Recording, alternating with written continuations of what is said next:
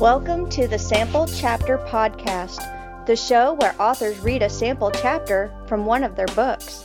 Here's your host, Jason A. Meiske. Hello, Sample Chapter listeners. Welcome to episode 216 of the Sample Chapter Podcast. Hey, this is Jason. Today we are back with a wonderful writer who has a delightful first name that you might recognize. I, you know, I don't know why that tickles me so much. Uh, I feel like such a kid. Anyway, our guest today is Jason Rekulak. Uh, Jason has uh, he's got quite the career in writing, uh, whether it's writing or working as a publisher, and uh, we're going to be hearing all about all of those aspects here coming up in the interview ahead. And Jason's a great guy that I really had a good time talking to. Uh, we're going to be discussing advice for newbie writers, empathy for our characters, uh, working in publishing like Jason did for a long time, sticking it out with your writing and your stories, and adding visual elements to our stories, which goes hand in hand with Jason's latest book, Hidden Pictures. And it's the book is full of pictures made by the characters within the story. So that's a really cool thing, and uh, it, it's it's just a great interview uh, and and hopefully wherever you're watching this right now, you'll be able to see. Uh, I'm trying for the first time ever to add additional media to the episode, so probably it could be YouTube would be my best bet where you're going to be able to take a look at some of the other media but if you can't see it if you're like you're listening to this on a podcast like on apple itunes or something like that uh, then you can always uh, hop over to our social media site at Facebook, Twitter, Instagram, and you can see some of the uh, some of the pictures that's included in the book that Jason sent over, and uh, really worth your your uh, your look. That way you can see what this character is coming up with. It's really something else. But it's a great interview. It's a great chat, and I had a great time talking with Jason. he and I are from that same era, uh, grew up around the same time, so we had a lot of fun uh, just kind of chatting about a lot of that stuff that uh, we could both uh, relate to. Oh, and I would be remiss if I didn't also mention Jason has his own game on his website. So, so make sure at the end of this you are clicking the link in the show notes for his website and uh, go check out that video game. You got to do it on a computer, uh, so you, know, you can't do it on mobile, but it's it's worth your time. It's a it's a fun little thing. hey, real quick, I want to give a big shout out to Wayne Smith, who was a is a listener of the show, and he wrote in a month ago requesting that I uh, reach out to Jason, uh, saying that uh, Jason's books are incredible and. Yeah, Wayne, you are right. I, I had a really good time talking to Jason, so hopefully you enjoy this episode as much as I have. If you are a listener, you have somebody you would like to get on the show, or maybe you're an author and you would like to be on the show, just reach out to me on social media uh, Facebook, Twitter, Instagram. Follow me there and you can reach out to me, or you can contact the show via email at samplechapterpodcast at gmail.com. You can also leave me a voicemail by calling 660 851 1146, and uh, I'll make sure to play that on an upcoming episode. Uh, real quick, I also want to make sure to thank our sponsor, Scrivener. They've been with us for a few years now, and uh, we're having a great time with them as a sponsor of the show. It is the writing software that I use every day. So make sure you're listening to this advertisement to hear how you can save 20% on the amazing software.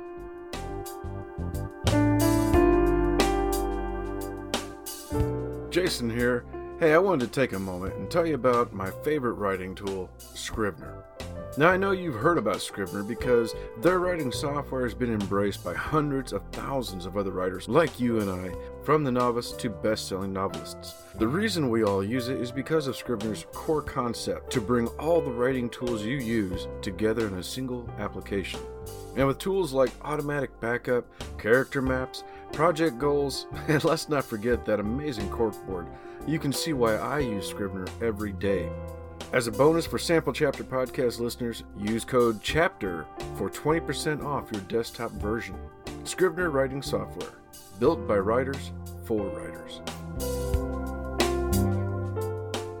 All right, as always, thank you so much to Scrivener for sponsoring the show. I also want to thank Writer's Block Coffee. They're an affiliate of the show, meaning um, if you click the link in the show notes or if you go right over to Writer's Block Coffee and uh, you use the coupon code sample chapter, then the show gets a little bit of something that goes towards production costs. Writer's Block Coffee has three delicious flavors to choose from the Writer's Block Blend. There's also the uh, my personal favorite, the whiskey barrel aged blend that is so so good. It's got such a great smell to it. Uh, whenever you uh, brew a cup and you just sit there and hold that, oh gosh, it's it's so good. Uh, and then also there is the uh, Deadline Dark, which is uh, very good when you are staying up late at night, burning the candle at both ends, trying to meet your deadlines.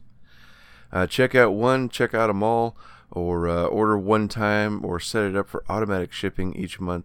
But make sure you click that link in the show notes to find out more about Writer's Block Coffee. Lastly, I want to thank my friends at Pop Goes the Culture Network, home to about 10 other incredible shows, all of them fun, all of them pop culture related, and uh, so much good stuff to listen to. So if you are a fan of 70s, 80s, 90s, pop culture trivia, if you like uh, following along with movie and celebrity news uh, that's current, uh, any of that kind of stuff, then make sure you are following one or several of the shows over there at the network. Just click that link in the show notes to find out more. All right, well, without further ado, let's hop on over to my interview with the wonderfully talented Jason Rekulak.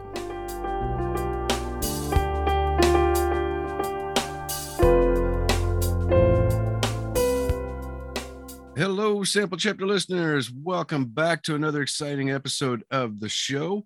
Uh, this week, I'm very excited. I got a guy with a very cool name, uh, another Jason for you. So you know he's going to be a good writer. Well, one of us is. I'll put it that way. I think it's probably my guest. Uh, but yeah, Jason Rekulak is my guest today. Jason is the author of Hidden Pictures, which is coming out soon, or just came out actually, and The Impossible Fortress, which was a finalist for the Edgar Award. Uh, for many years, he was a publisher of Quirk Books, an indie press headquartered in Philadelphia, where he ghost wrote many odd books that may or may not surface on the on the pages ahead.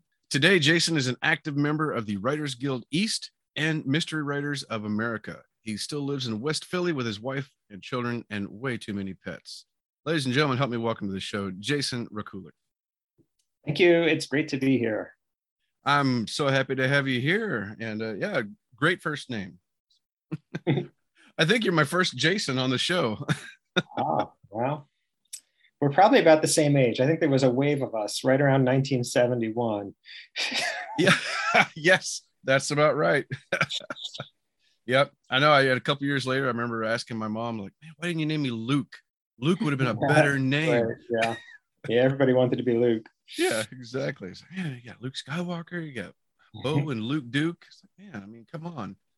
She just kind of shook her head. She was like, nope. Oh, well. Uh, so, how are you doing? Uh, I'm doing great.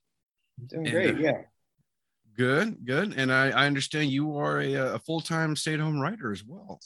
I am now. I worked in publishing for a long time, um, mostly for not not traditional publishing, but I worked for an indie press uh, called Quirk Books. I was publisher there, um, and it started. It was just three people in a room, you know, and it and it over eighteen years, twenty years, um, it sort of grew to like twenty five people in a building, you know, wow. Um, and it was interesting training because I've, I've always been writing, but I needed a way to pay the bills. And so uh, when when this company Quirk started, I was I didn't know what else I was going to do. I didn't have any other skills. I was like, this business has to work. Like we have to make money.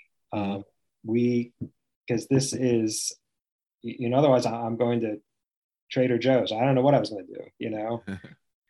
um, so it was. Uh, I, I, don't know that it's the right training grounds for everybody, but it was really I, I learned a lot. You know, um, mm-hmm. you end up pitching a lot of books in that job as the publisher. You're always trying to sell books to people, and and book selling is such a useful useful thing for a writer to do because yeah. you know. Um, because everyone you're if you're writing, I mean, you, you there's going to be people selling your book all the time, and if you can make that job easy for them, they'll love you for it. So yeah, that was the uh, when I first started this show five years ago. My initial reaction, uh, like on even on day one, I was like, "Oh no, I'm gonna just focus on indie authors because uh, we're the ones struggling and whatever." Mm-hmm. And I quickly realized, I think within an episode or two, like what a mistake that was going to be. Um, although I want to, I want to have that platform for independent authors. I realized also that there's a lot of traditional authors who are in the same boat. I mean, they they got the deal, but who's going to buy it and how do they? You know, they're also just telling mom and dad and their friend across the street, you know, hey, I wrote a book and it's published, yeah. but you know, who's going to buy it? And it's tough for everybody. Yeah, it's tough for everybody. I mean, like apart from like you know the the John Grishams or whoever, where you know they've already climbed yeah. that mountain and they have their base, but you know there are so many authors who will have like a big splashy debut and then you'll never hear from them again. And that's the norm. You know that's most people. You know they, they can't sell their second book because the first book didn't do well enough. Mm-hmm. um, that's super common. Um, and uh, you know indie authors i mean i you know i'm at flatiron which is part of macmillan and i know the authors they're struggling with the same things they're still looking at their amazon rankings obsessively they're still afraid yeah. to look at Goodreads because the you know the one star reviews are going to be brutal. They're like personal attacks. I mean, mm-hmm. it's uh, it's tough business. It's not for the faint of heart. yeah, yeah, that's one of the things I recommend to a lot of the newbies I talk to is like just you know develop a thick skin and understand it's not personal. Like you know, it's interesting. I, I you hear that phrase all the time, and you do need a thick skin. But I also feel like part of what makes you a good writer is that you are thin-skinned, you know, mm. and that you're very empathetic. Like you, you're very, you're very sensitive, you know, and you're picking up on like these yeah. things, and that's what makes you good. So it's, it's kind of hard to like. you're absolutely right, but you know, like that's that's why we are so vulnerable, you know, because you know. Um, that's interesting. You said that. I was just talking with somebody, another author, the other day about empathy, and to my point first was that yeah you got to be able to not take the the judgment of your work so harsh but still look for a kernel of truth. And you know it's like if you're hearing it multiple times you know you got to examine that. Right. Uh but then uh with the empathy yeah we were discussing that. It's like yeah i mean writers have got to get deep. And and you've got to have that empathy because even with your villains if you don't understand the villains behavior and why they're doing something, then you have nothing more than the the classic villain twisting his mustache. I'm just gonna run you yeah. over with a train. And well, you're absolutely right. I mean, the villain doesn't think he's a villain. yeah. you know, like he he he's the hero of his own story. Yeah. And, uh, otherwise, it is just he's just got the mustache and he's tying a woman to the train tracks. Right. Yeah. Little did we know growing up that Vader just hated sand. oh my gosh. So, uh, what was that like uh, for so many years working in it? You said you were there for like 20 years or so in this uh, independent company. And then about 10 years ago, you had the big boom uh, with people discovering Amazon and the indie push that started and all that. What was that like going through going through that? Yeah, I mean, it was um challenging, but it actually, you know, if you were a young up and coming company with no history, it was actually good for you because, you know, the, the rules of the industry are being rewritten in this moment. So suddenly, in a way, everyone is being put on an equal playing field, you know, like all, all of the old connections are becoming irrelevant. So in a way, like it was like the industry was starting over again and everyone was trying to figure it out at once. So, you know, that actually worked to our advantage. Um, I, I think we were able to like succeed faster than we could have if, if the rules in the old system had just stayed in place that whole time, you know, because we are yeah. never going to catch up to like Random House or Simon and Schuster. Not that we ever did, but um, you know, we were able to take advantage of. Well, you know, it's like that analogy everybody makes about you know, if you have a tiny ship, you can turn a tiny ship much faster than like a big cruise liner. You, you know what right. I mean? If yeah. ebooks are now a thing, and we have to pivot and borders goes out of business and we have to pivot as a company of 20 people, you're really nimble. You can pivot faster than Simon and Schuster or Harper Collins. Sure. Um, we could pivot tomorrow. you know, we don't we don't yeah. have to fire people or hire people or, or whatever, you know. Um, so um, so it was super exciting. And I I it's funny, I miss it because you know, now that I'm writing full time, I use one part of my brain a lot exclusively. But when I had that job, it was a business. So I was using all different kinds of skills. I used like people skills, money skills, math. I do math, mm-hmm. um, business, salesmanship, you know, and that was really satisfying. And I kind of missed that part of it. Like I liked, you know, um, it did a lot of different things. So it was always, you know, I always felt really good at the end of the day. Sure. Um, yeah, no, I can relate to that. I I managed a theater for a couple of years and discovered how much I really enjoyed that.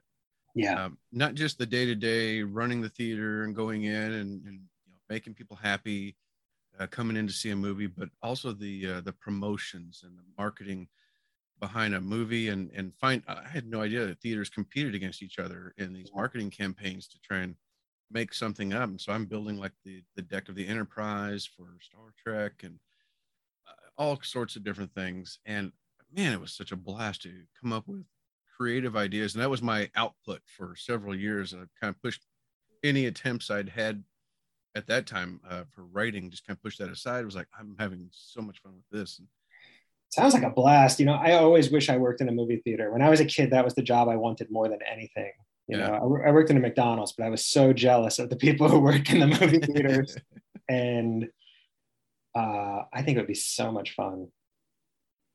Yeah, it was it was really good. I had a good time with it. Um, left because we uh, my wife was in the military at the time, and that's when I was managing it. And then we, we transferred to Japan.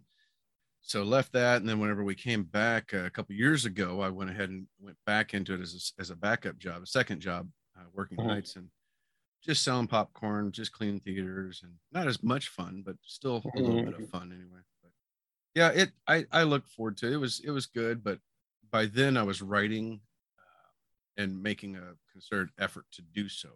Yeah.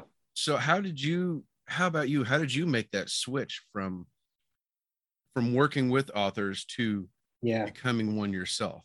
Well, it was never really a switch. I mean, I was always writing I sort of had like this epiphany when I was 19 that I, I had to start writing like every day if I was going to get any good. And so I've always done it. Um, I wrote a lot of bad books that are like under my bed. You know, it took me a long time to figure out. I, know, I just made a lot of mistakes, and I was I was pretty shy about it. Like I didn't tell people what I was doing, so I probably didn't take advantage of like opportunities of people who might have helped me because I was like too insecure to like say I even wanted to do it. So I never had anyone helping me, which probably slowed me down, you know, because I was yeah. so insecure about it. Um, so I probably have like four or five books that, you know, were either just complete messes or severely flawed, you know, and and what helped me, I think, tremendously along the way was once um, the company I worked for started doing fiction and I started having conversations with authors about what was wrong with their books. Mm-hmm. Um, that really helped me zero in pretty quickly on like, you know, um, what elements a novel needed to be successful and why you looked at so many bad ones, you know, like those, those were instructive in a way. So, but I mean, again, like this all happened over my first book came out in 2017 um, and I was so so you know that was probably like 26 years.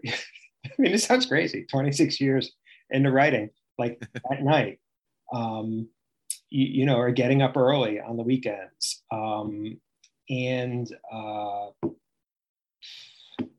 but I don't know. I just I it sounds crazy when I think about it now, you know.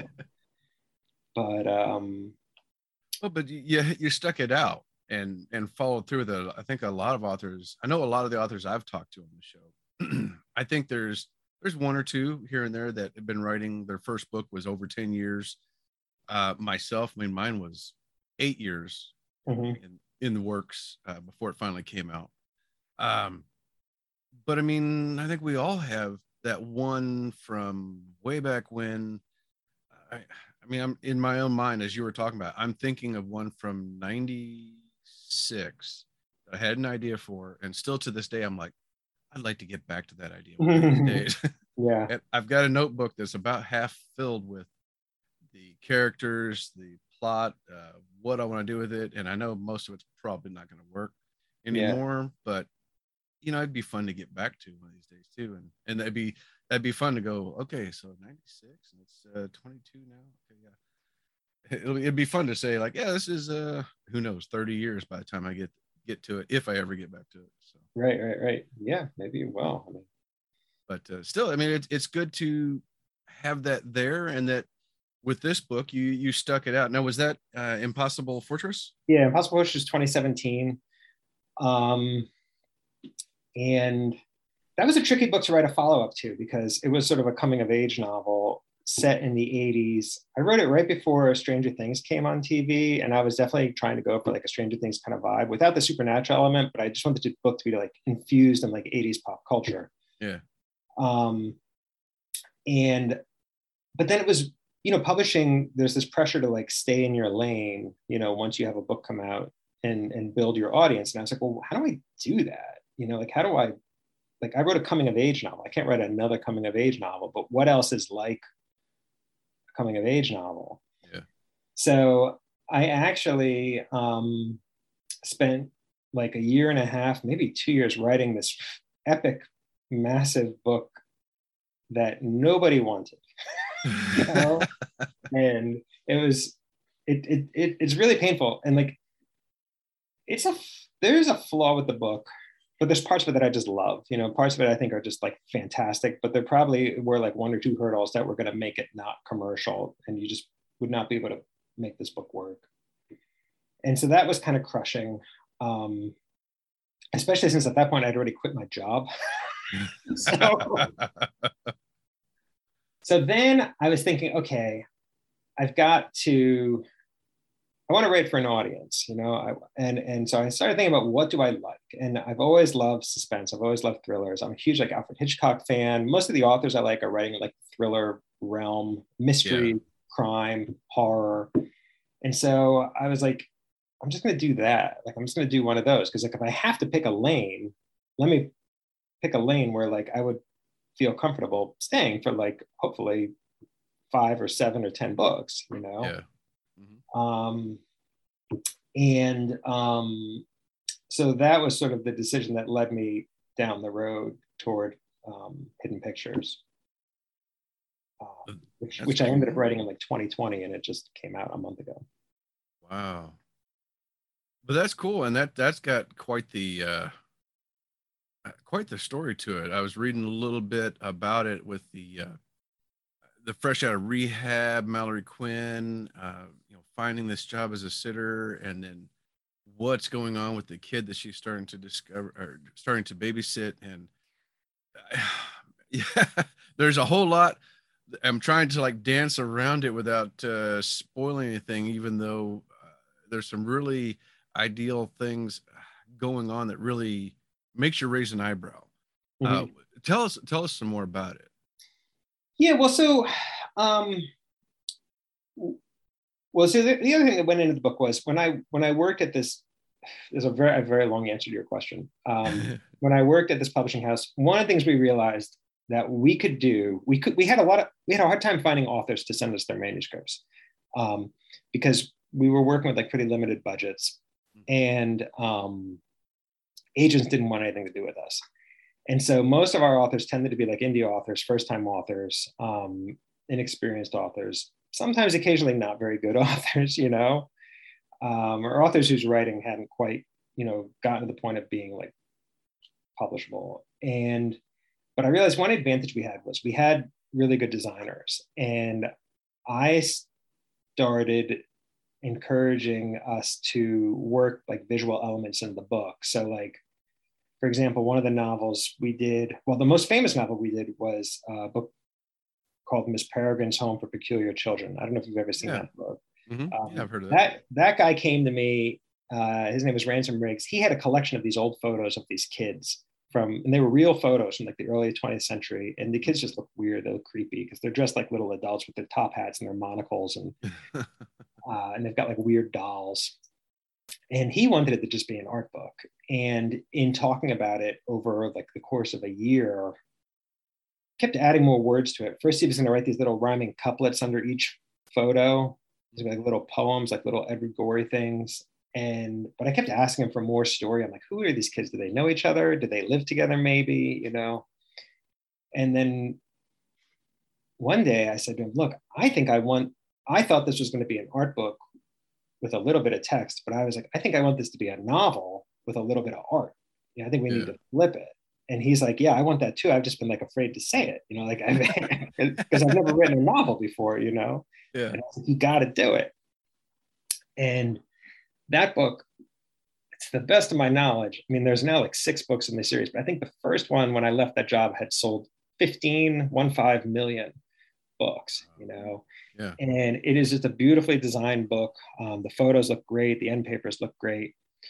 And I took the lessons of that to like a lot of other books. Like we did a book that was set in a haunted IKEA and it looks like an IKEA catalog, you know, and it uses like the blue and white IKEA colors and like the Futura IKEA font, um, which is anyone can use that. And so I had this idea of doing. Um, I had these two illustrators that I wanted to work with. I was like, we should collaborate on some kind of project. You guys will do the pictures, I'll write the words. And I had this idea of someone, some kind of character who starts, whose illustrations start improving. And I couldn't really figure out what the story was. And I probably spent like three or four months trying to figure out what it was. And then eventually I landed on this idea that there was this five year old boy who was drawing pictures as five year old boys tend to do. You know, if you ever have little kids, you know, like they're drawing, con- a lot of them, you know, the ones who are artists, they draw constantly. You've got pictures all over your house, stacks yeah. of paper.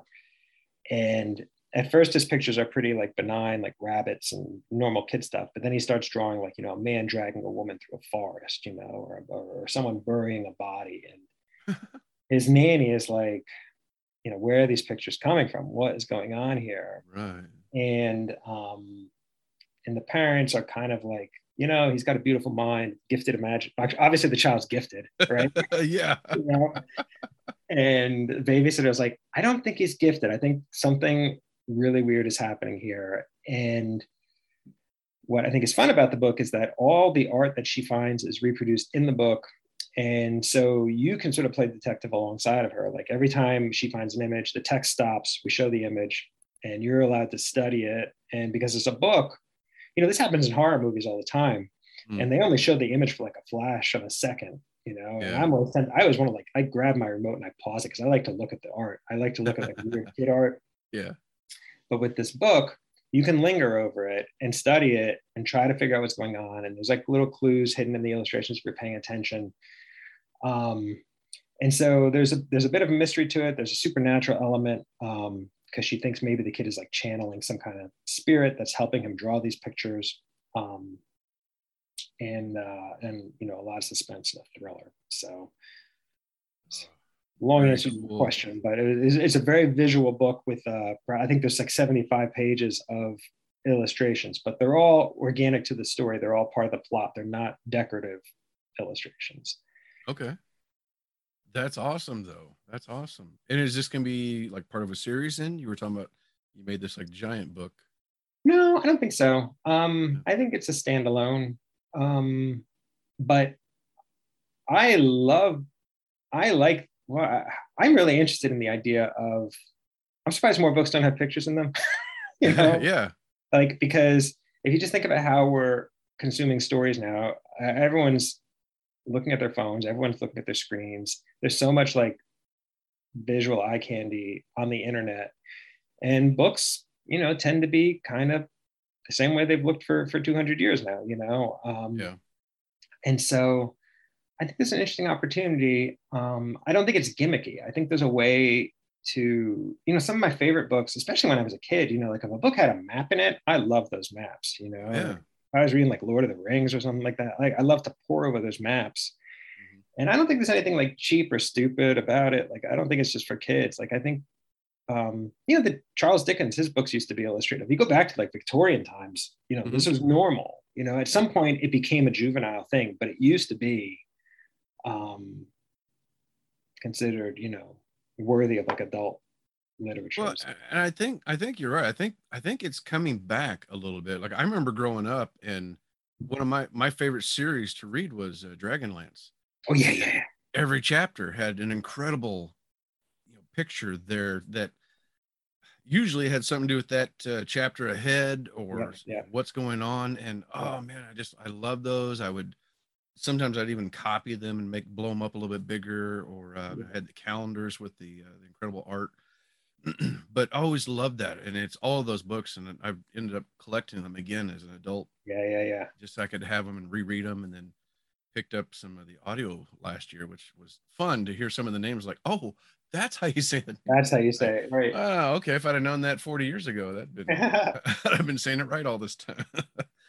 uh, but that, I mean, you know, those were a blast to have that art, and it just it fills in that gap, adds to the imagination of okay, that's what this looks like, and mm-hmm. then you're going forward, and and now you know what the uh, draconians are looking like, uh, and uh, so on, and and I think uh, so. That's a cool aspect, and that you're adding something like that into your book. Uh, you know, I think people were. I, I don't know. The more I keep, uh, more authors I talk to, the more I'm hearing about um, art being inserted in yeah. here and there. Um, gosh, I talked to a graphic artist, which I mean that's kind of the other end of the spectrum, but there was somebody recently I just talked to who they are looking into some of the visual media of writing stories into little uh, like cartoons. Mm-hmm. Uh, there, there's websites where you can actually uh, create your own. Well, they have a, a wealth of characters, scenes, and other or scenery and whatever, and then you build your story around that, and then you can tell your own story, and then people can watch that and oh, cool. uh, purchase it, and almost like a moving comic book. Uh, yeah, and I could see something like that coming coming to pass over time, almost like short films. Yeah, listen, it's the Wild West right now. I mean, there's new formats for it seems like every three years there's some new thing, whether it's, you know, right now it's TikTok and then before that was podcasts and, you know, this, mm-hmm. so who knows what's coming down the pike. Well, speaking of new formats, I've got, I'd be remiss if I didn't mention real quick back on uh, Impossible Fortress, the video game tie in. Oh, yeah. I, I spent a little time earlier today just kind of like playing around with that. Got uh-huh. my name up on your board. Oh, nice. All right. Yeah. So I, was, I got up on the sixth place. Uh-huh. And believe me, I the 80s kid me was like, okay, let's play again. So I get my name a little higher up on there. And and I was like, oh wait, no, I gotta I gotta start making lunch here for too long. But yeah, that was cool. How did that come about? Well, so you know, the book is about these two teenagers who are creating this video game together called The Impossible Fortress. Uh, it's about a lot more than that, but um, you know, I think that was the publisher and me just thinking, well, it would be really cool if you could play this game for real. Mm-hmm. You know, actually, well, here's the first idea. This was a bad idea. Um, sometimes you have to have the bad idea before you have the good idea. I wanted to, I, I don't know. So when I was a teenager, I had a Commodore 64, and like I would get these magazines that would come with computer code. And if you typed in all the computer code, it took hours. Yeah. If you typed in all the code, you'd end up with this really simple rudimentary game. And so, and that is like the sort of world of the book. That's the era of the novel. It's like these kids are just, you know, these dorks are like sitting home on Friday night, just typing in, you know, these basic and assembly language programs, um, which is what I did when I was a teenager. And I initially wanted to have all that code in the book so that you could type it into a Commodore 64 emulator and play it yourself. But then, like, I was like, at some point it dawned on me, you know, you're writing, you're not thinking about stuff. And at some point I, I just stepped back. I'm like, you're the only person who has a Commodore 64 emulator. You know, most readers don't have this. So what you need to do, and the game is going to be really lame by today's standards. So what I ended up doing was finding someone who knew how to program today's machines. And I said, look, I want you to make a game that feels, it should look and feel like it came from that world. Mm-hmm. Um, and it has to sort of match the parameters of the game described in the book. And that was a guy named Dan Vaquito and um, and his wife, and they worked together on it, and they, you know, they had a lot of fun with it, and it was, it was, it was really a blast to, to watch that thing come together. Um, so... I'm not sure how successful it was, like as a marketing vehicle. I think I thought more people would try it than actually did, but the people who, like the people who love it, really love it. Yeah. well, it was it was great, a great tie-in, and it was you know, I I you know, on, to be honest, I, I just put it on easy so that way I could just give it a shot. But yeah. it was so cool to have that little tie-in to complete it, and then for it to pop up afterwards and say, "Hey, share your score with your friends on yeah. Twitter, Facebook, whatever." So I I was like, okay, yeah, I'm gonna do that here uh, on my. I did my author Twitter page, like, "Hey, everybody, I just I just played this game with this guy. I'm gonna interview later on, so you got to check this out." And then Oh, that's my, cool. The Facebook page for the uh, for the show. So everybody listening, you know, you can click the link in the show notes for Jason's website. But if you're following us on Facebook, you've already seen this post, hopefully, and you can click in there and, and go play the game and try it out. But it was it's it's fun for a few moments. Does it work on mobile? Do you know? No, it doesn't. That's the thing. It's it's you know when we so we made this game like five years ago, and you know so phones were becoming like sort of dominant form of like computers, but I was like I wanted to try to replicate like the Commodore 64 experience as much as possible. So I'm like, all right, well, one of the few parameters is you're going to have to be in front of a keyboard. You got to be in front of a, a laptop or a desktop um, because they just didn't have touchscreens back then. So, um, yeah.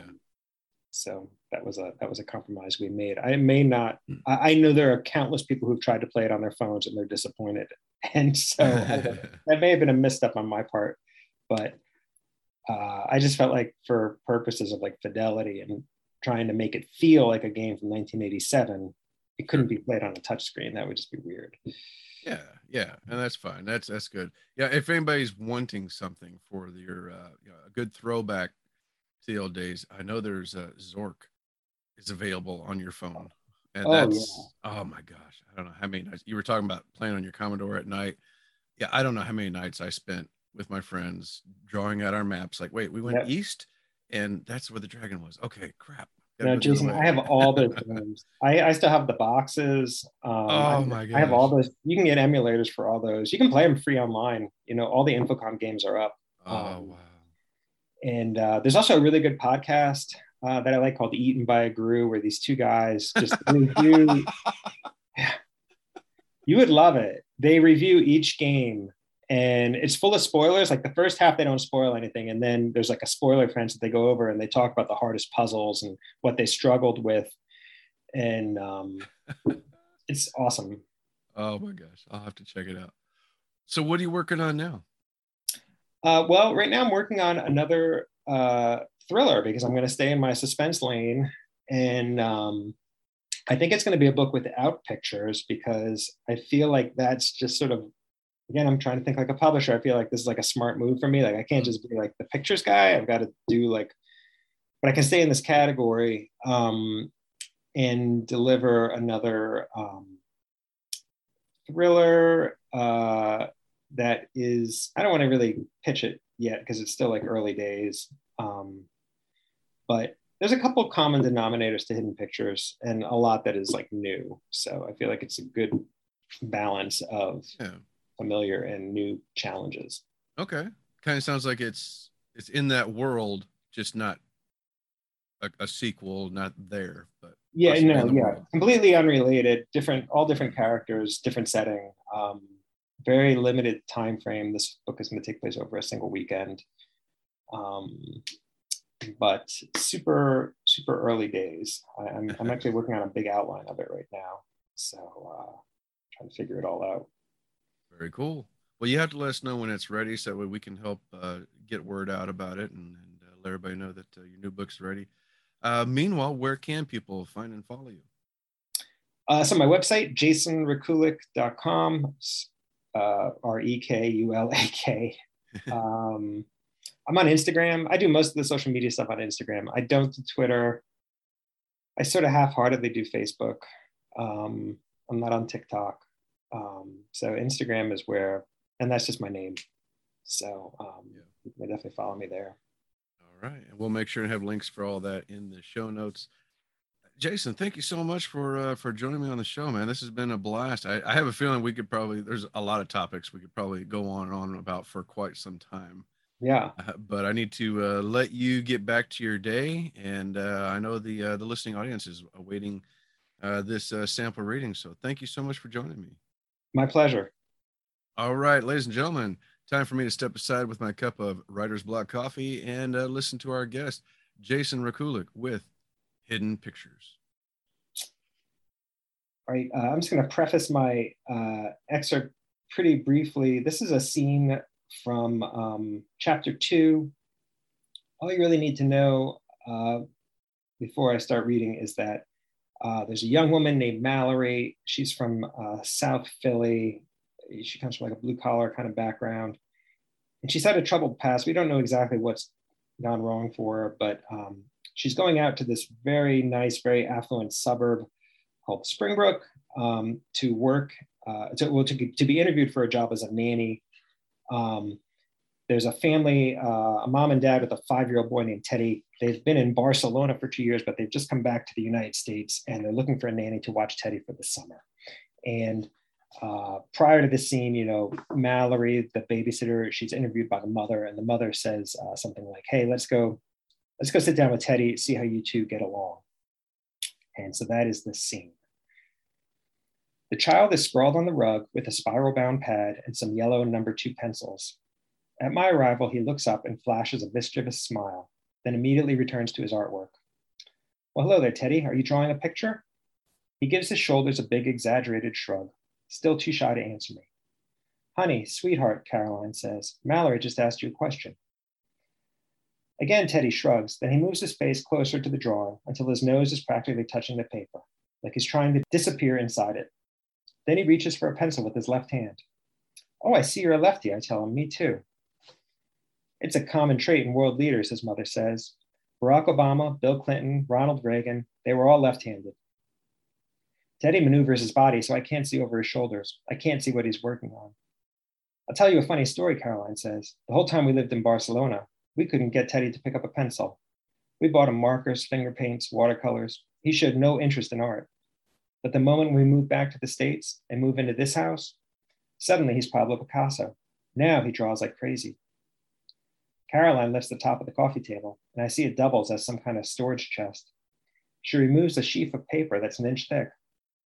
My husband teases me for saving everything, but I can't help myself. Would you like to see?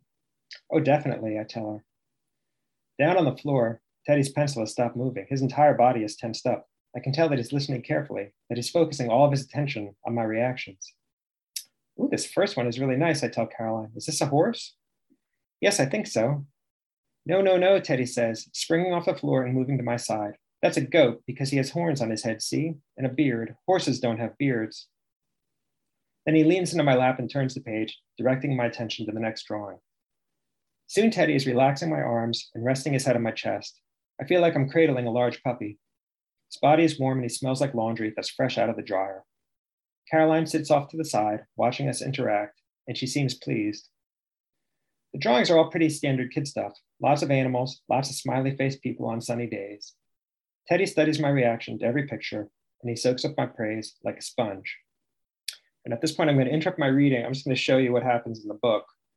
Um, I mentioned the book is interspersed with illustrations. This is a great example. So at this scene, the text stops and we get to sort of join Mallory in looking at these pictures. So the first thing we see is like a full page of Teddy's goat. And then you turn the page and you're in the stack of drawings with her. There's the weeping willow tree that Teddy talked about. We see two birds in a bird bath. You turn the page, there's two more pictures. There's a boy with a teddy bear. There's a boy with a rabbit. Then turn the page again. There's a boy with a kind of like wraith. It looks like a tall woman with long dark hair. And these are all illustrated like a five-year-old drew them. So it's it's done like in a pretty unnerving, unsettling style. You see the pictures, and then we just jump right back into the story. Caroline seems surprised to find this last picture in the stack. I meant to set this one aside, she says, but now she has no choice but to explain it. This is Teddy and his um, special friend. Anya, Teddy says. Her name is Anya. Right, Anya, Caroline says, winking at me, encouraging me to play along. We all love Anya because she plays with Teddy while mommy and daddy are working. I realize Anya must be some kind of weird imaginary playmate, so I try to say something nice. I bet it's great having Anya around, especially if you're a little boy in a new town and you haven't met the other children yet. Exactly. Caroline is relieved that I the situation so quickly. That's exactly right. Is Anya here now? Is she in the room with us? Teddy glances around the den and returns to his drawing. No. Where is she? I don't know. Will you see her later tonight? I see her every night, Teddy says. She sleeps under my bed so I can hear her singing.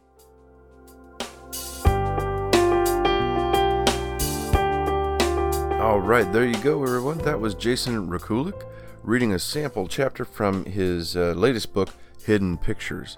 That book and Jason's website, everything about Jason is all available in the show notes. So click those links down there so you can find out more and follow him. Uh, get over to his website and check out that video game. Uh, don't forget to also check out our sponsors, affiliates, and podcast friends. And hit that subscribe button so you don't miss out next week when we're back with a brand new author, an all new book, and a brand new sample chapter. Take care, everybody. We're going to see you again real, real soon.